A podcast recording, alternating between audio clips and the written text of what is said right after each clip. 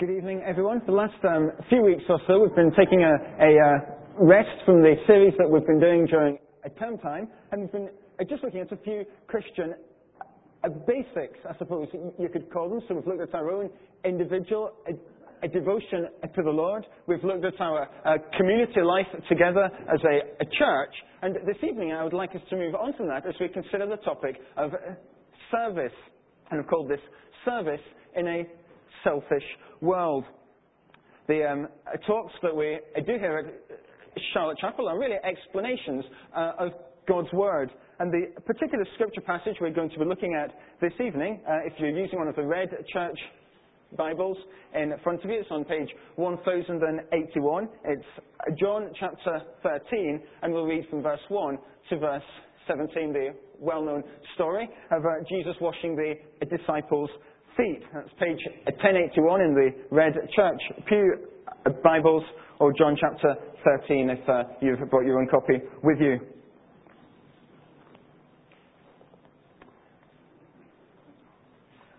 And we'll uh, start reading at verse 1.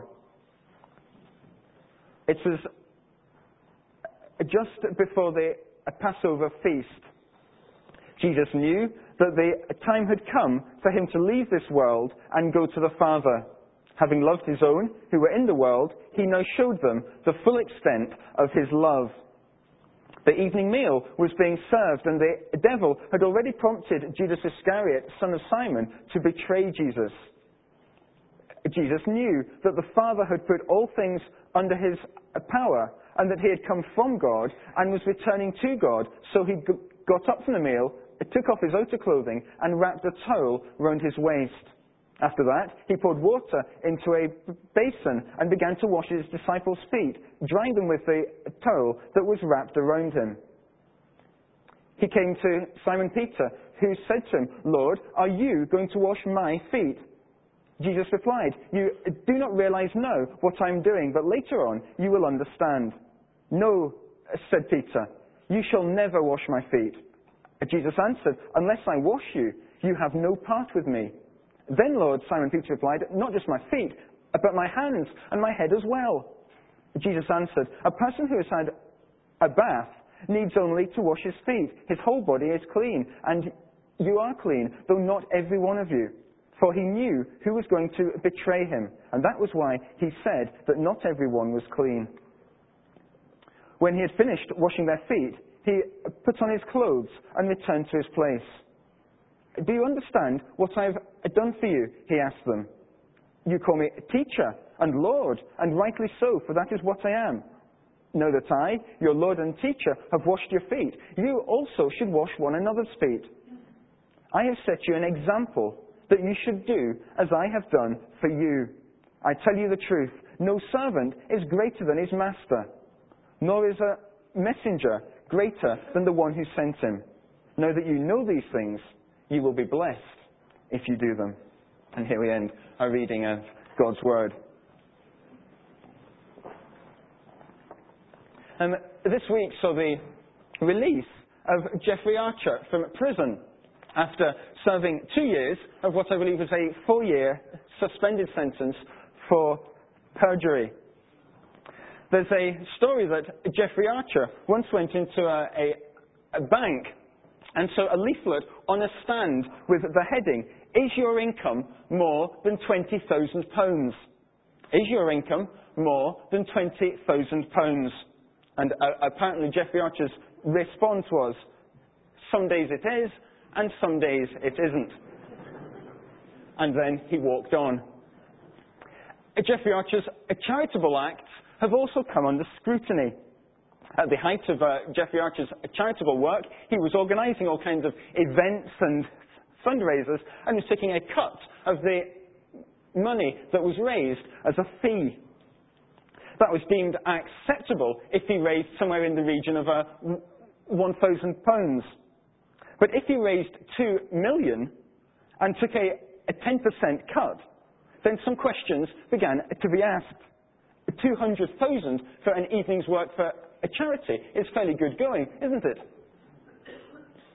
You see, one of the things that Jeffrey Archer is known for is always landing on his feet and making a recovery. there isn't anything that seems to stop him accumulating wealth. And even prison for the last two years has probably only served to give him more space and time to write a few more novels and probably to get him some free uh, uh, publicity as well. You see, in some ways, Jeffrey Archer is a modern day success story. Now, there are enough people who hate him, but there are many others who secretly admire the sheer audacity and confidence with which he moves. A survivor who takes unscrupulous revenge on his enemies.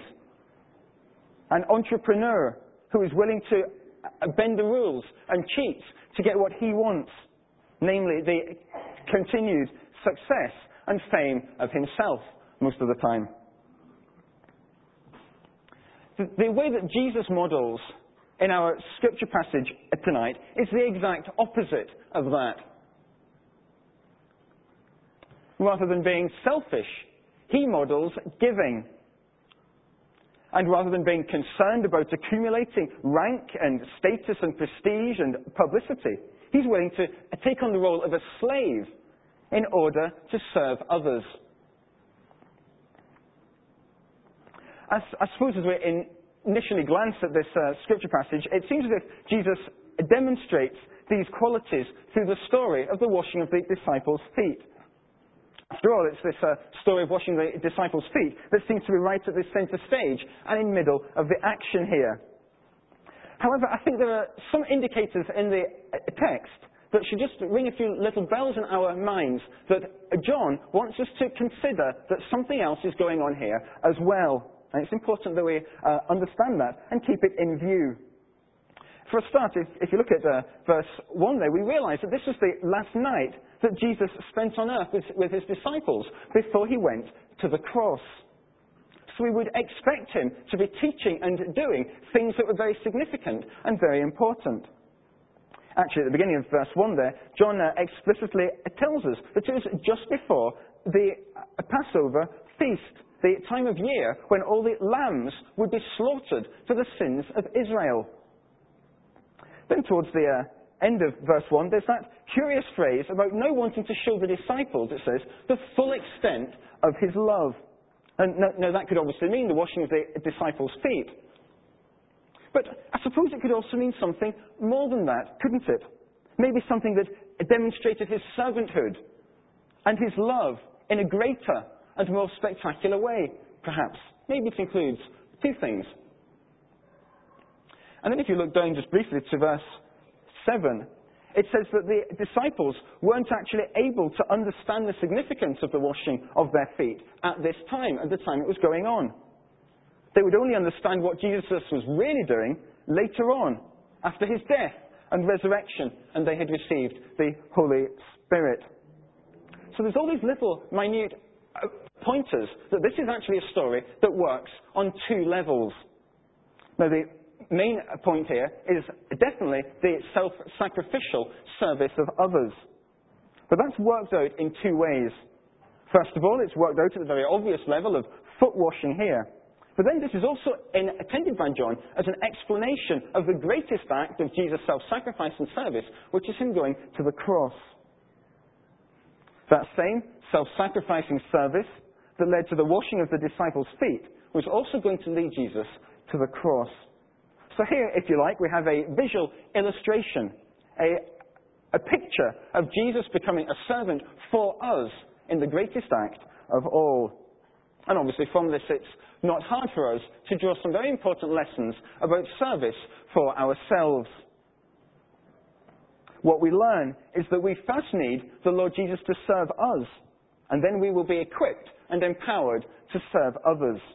Just as He washes our feet, so we are to wash the feet of each other. And what I really want to do is just go through the um, story and uh, focus on the Lord Jesus and uh, look at it under three headings. So first of all, we've got the action of Jesus. And we can see this in verses 1 to 5. In spite of the fact that Jesus had status and uh, power and knowledge, we see him condescending to take the role of a servant by washing the disciples' feet. And the text here leaves us under no illusions about Jesus' greatness. So uh, in verse 3, it says uh, that Jesus knew that God had put all things under his power. He knew that the Father had made him judge and ruler. We find that earlier on in John's Gospel. Jesus here also has a clear sense of a destiny, a clear sense of mission about what he's doing with his life. He knew that he had come from God and would one day return to God. His ministry in the world was service, and so he came to earth and willingly took on the humble role of a foot washing servant.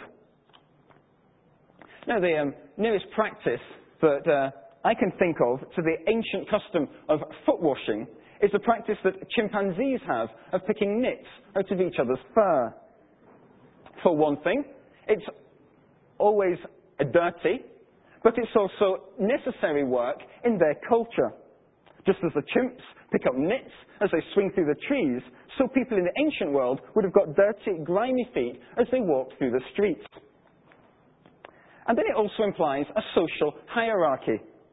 Just as an elderly chimp will never pick nits out of the fur of a junior chimp, so I'm told, so it would have been unthinkable for someone senior to have washed the feet of someone lower down the social scale. In actual fact, the foot washing slaves were the, were the most menial and the lowest and the most base of the whole lot. You just couldn't go lower. In fact, there were some people who thought it was such a menial job that only women and Gentiles and school pupils ought to do it. And Jews ought to be exempt altogether. Not unsurprisingly, it was a Jewish rabbi who said that. And yet here, John goes into great detail about the fact that Jesus, much to the embarrassment of the disciples, uh, took on this very menial role of a foot washing slave. So he describes how Jesus removed his robe and would have tied a, a towel around his waist and poured water into a, a, a bowl in such graphic detail. It's meant to underline and underscore just how low Jesus went in order to um, wash the disciples' feet. The teacher and rabbi, the one who ought to have had his feet washed by them, is the one who takes the role of a slave and goes round and washes everyone else.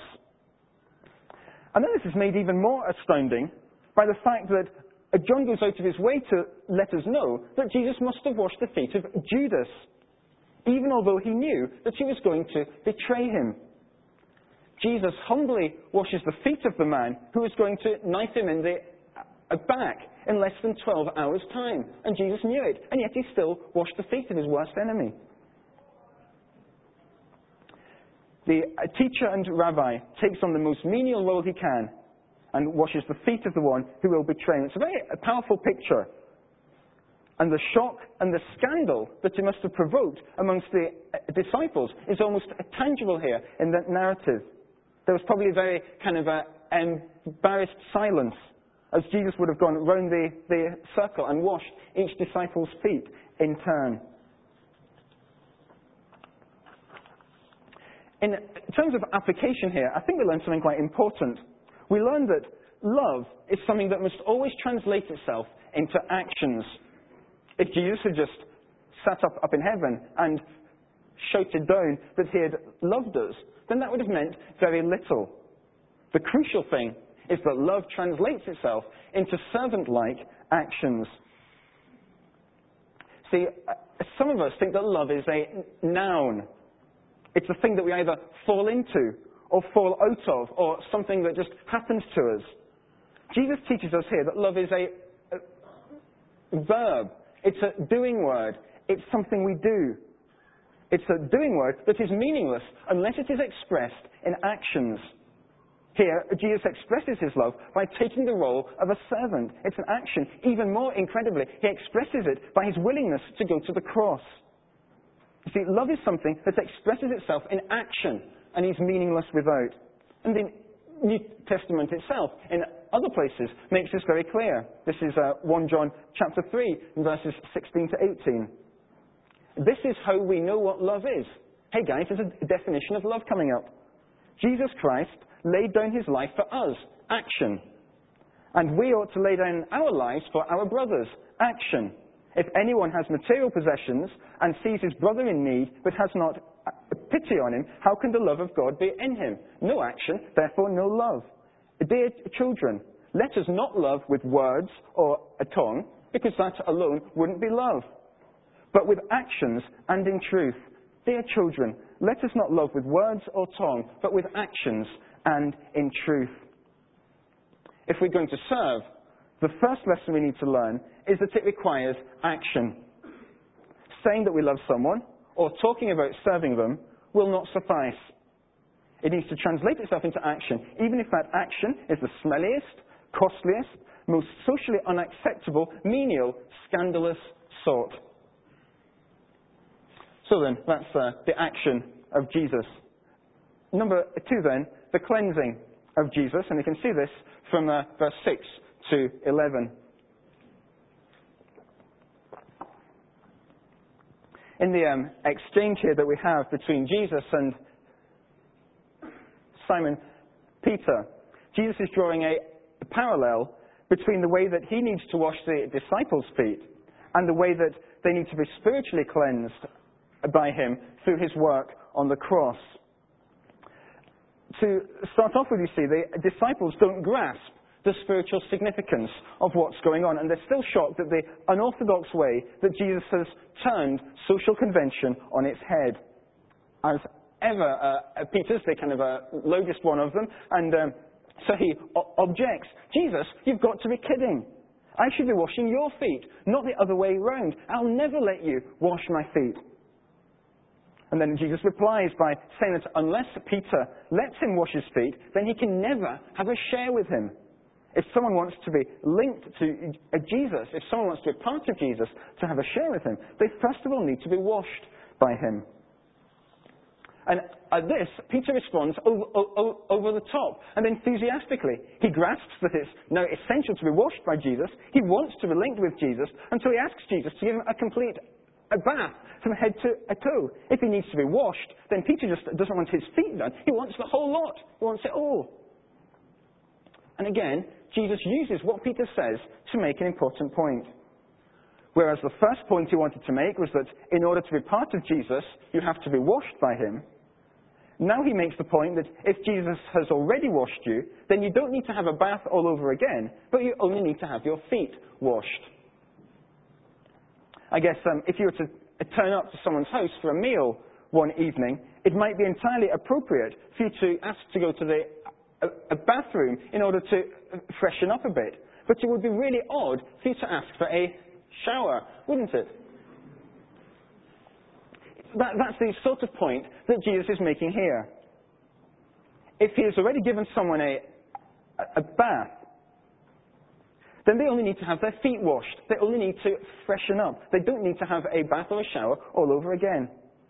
They're pretty much clean, but they, they maybe need to freshen up and have their feet washed. That's the kind of flavour of what Jesus is um, teaching us here.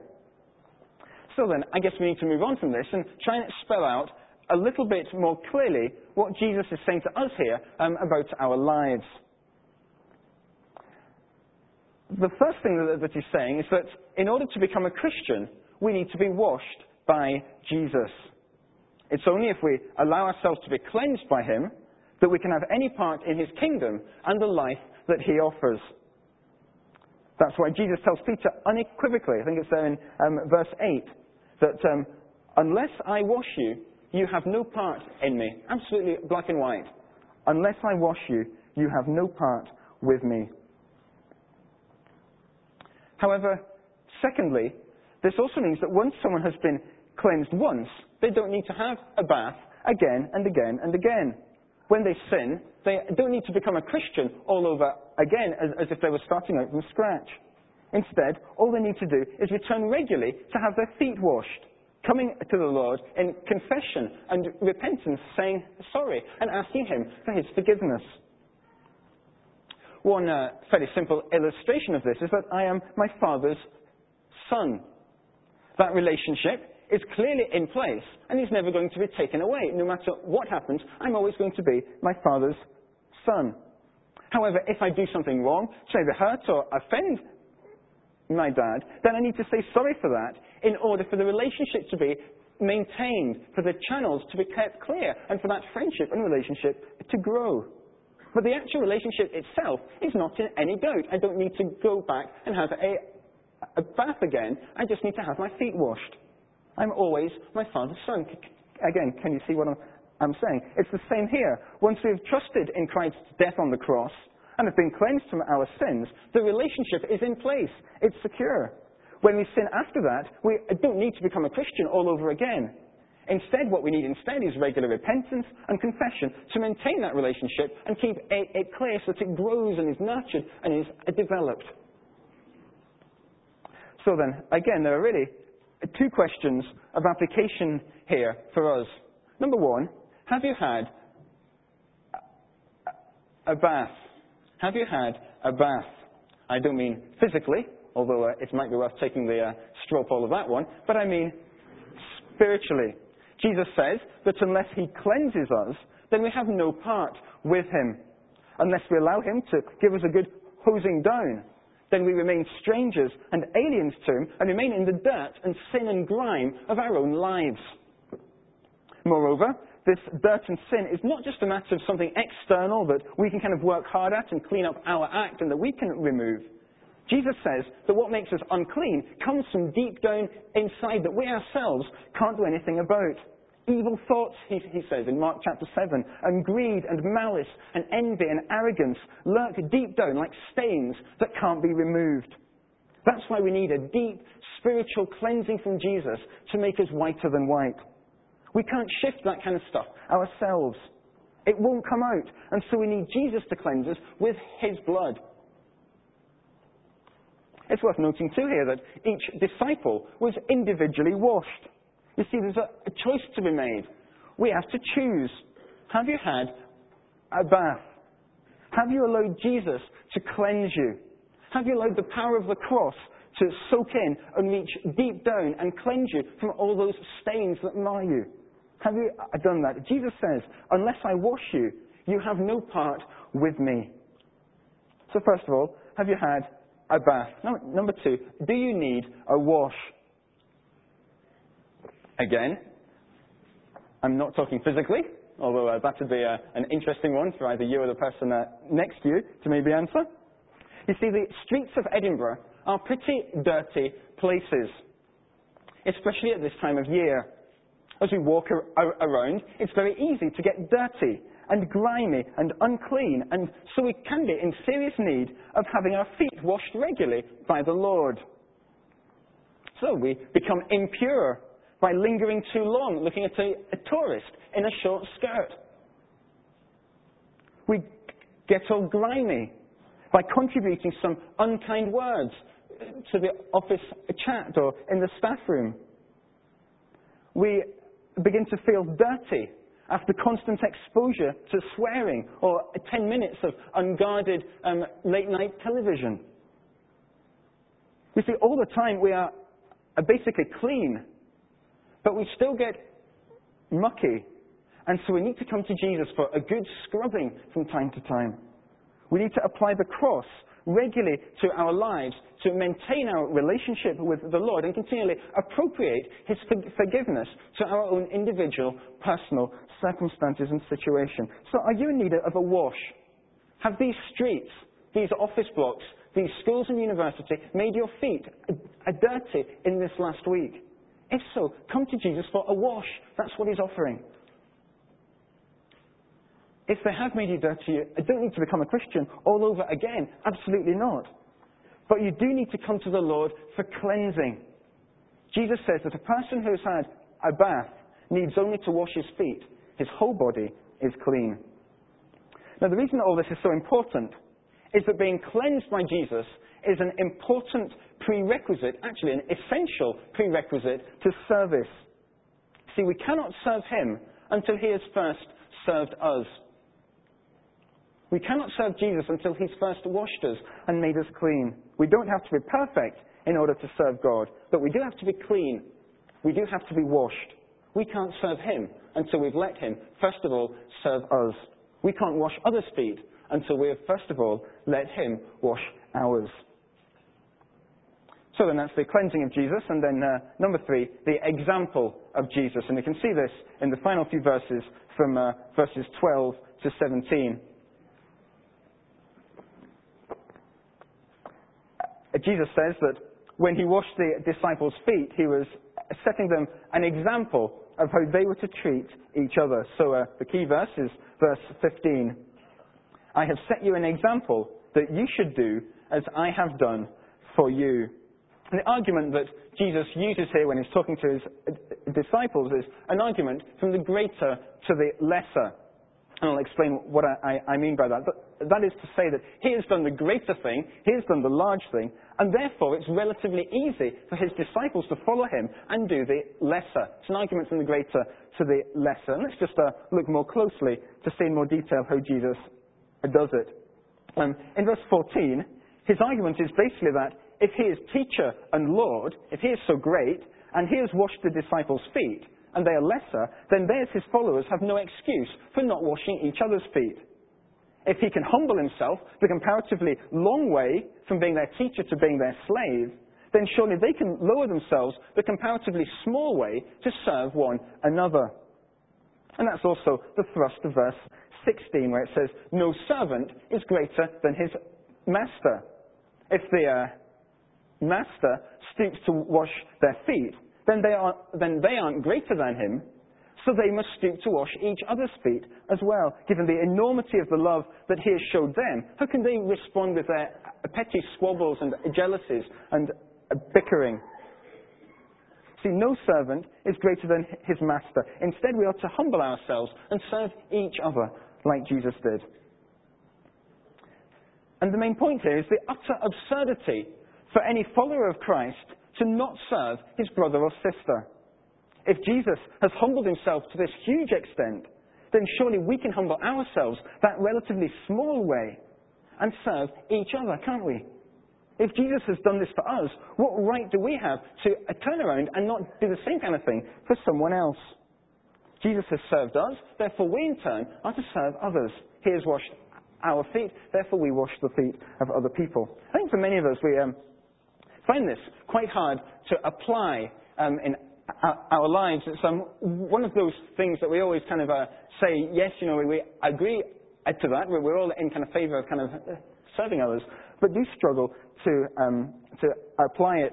Um, I think one reason for that is what I call the amen factor, where everyone agrees with what you say and goes, amen, brother, and then walks out the door without any intention at all of doing anything differently, but they're really glad to have heard what they've heard.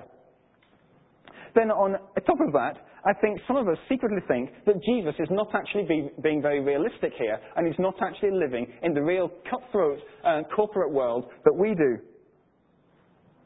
We uh, agree with Jesus that in an ideal world we ought to serve one another, but the realities of life in our office or our family circle are just so uh, tough that if we tried this, we'd get trampled on.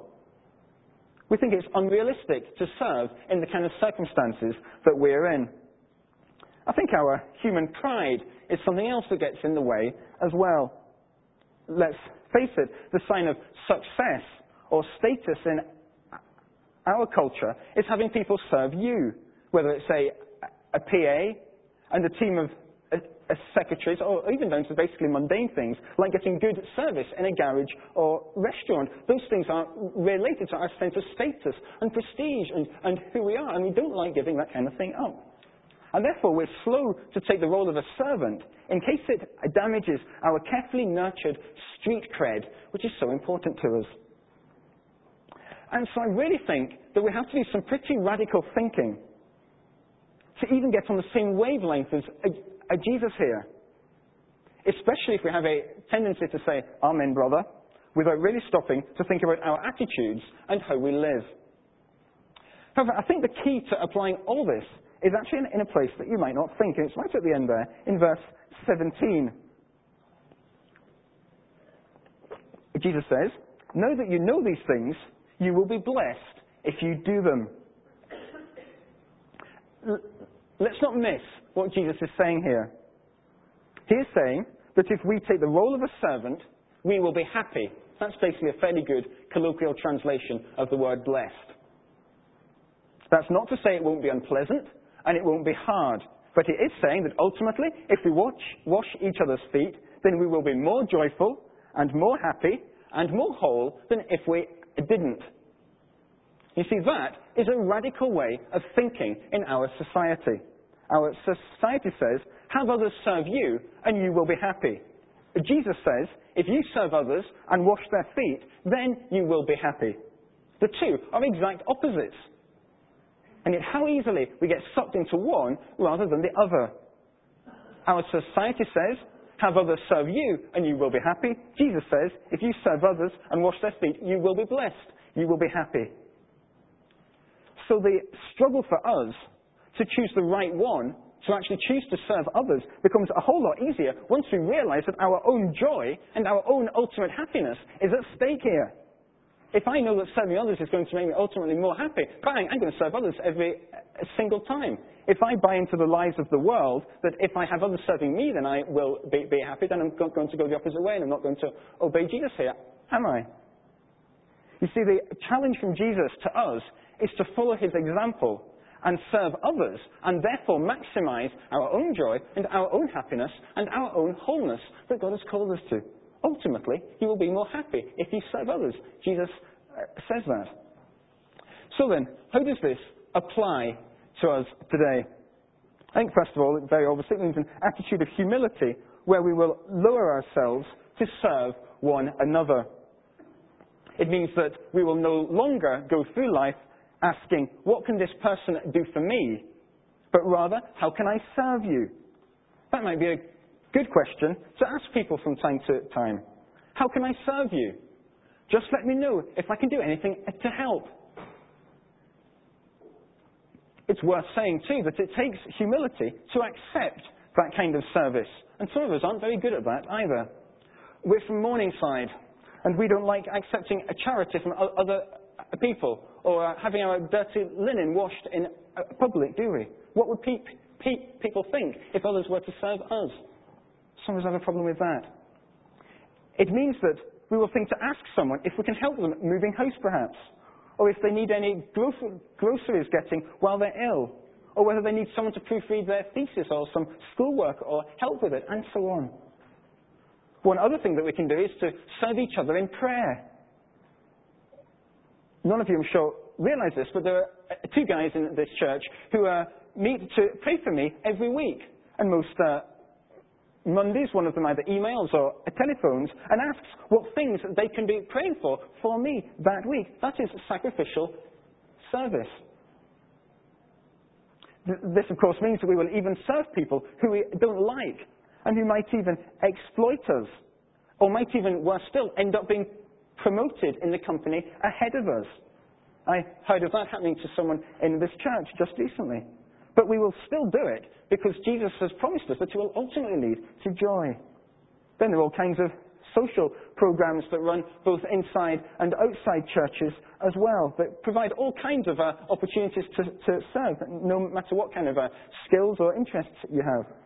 One church I came across on the internet this week had folk giving up a few hours each week to help immigrant Russian women in, improve their English skills.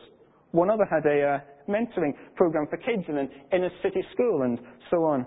Again, you see, it all comes back to asking, what can we do to serve, rather than, lo- rather than looking for others to serve us and our needs. Of course, as we all serve each other, our needs will all be met. But they will be met through us seeking to give, rather than us seeking to take. One of my favorite uh, definitions of service comes from a very old, I think 17th century Puritan author who said that love is taking honey to a bee with no wings. Love is taking honey to a bee with no wings. I like that. Service is saying what needs to be done and then doing something practical to meet that need. The final thing I want to say is that serving churches are growing churches.